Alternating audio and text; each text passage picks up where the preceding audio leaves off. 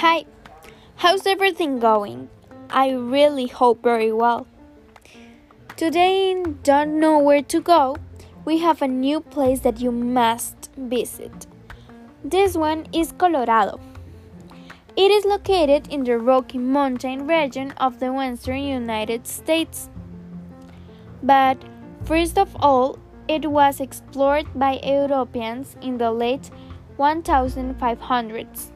The area was ceded to the United States in 1848 with the Treaty of Guadalupe Hidalgo that ended the Mexican American War. In 1858, the discovery of gold in Colorado attracted new settlers. During the Plains Indian Wars, Colorado wild frontier was the scene of intense fighting between Native Americans and white settlers. In the 21st century, Colorado continues to rely on its natural resources as well as agriculture and tourism to sustain its economy. Then, the Gallamos pisa melanocoris popularly called lark bunting, is a type of black bird with some white spots. It is the national bird of Colorado and it's a medium sized American sparrow. The Aquilegia coerulea, most popular named by Colorado blue columbine, is the national flower of this state.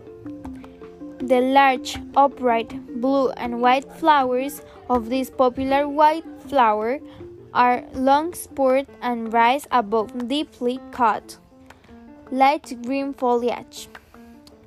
This short-lived perennial grows 1 to 2 foot tall. The capital of this beautiful state is Denver and in this place they usually eat trout that is a type of fish colorado snowball that is a really delicious drink fruit and veggies that they eat too much in there beer rocky mountain oysters colorado bulldog and bison that is a type of meat if you go to Colorado, you need to visit Denver, the capital, Rocky Mountain National Park, Aspen, Mesa Verde National Park, Vail, Colorado Springs, Breckenridge, Boulder, Telluride, Estes Park, and Golden.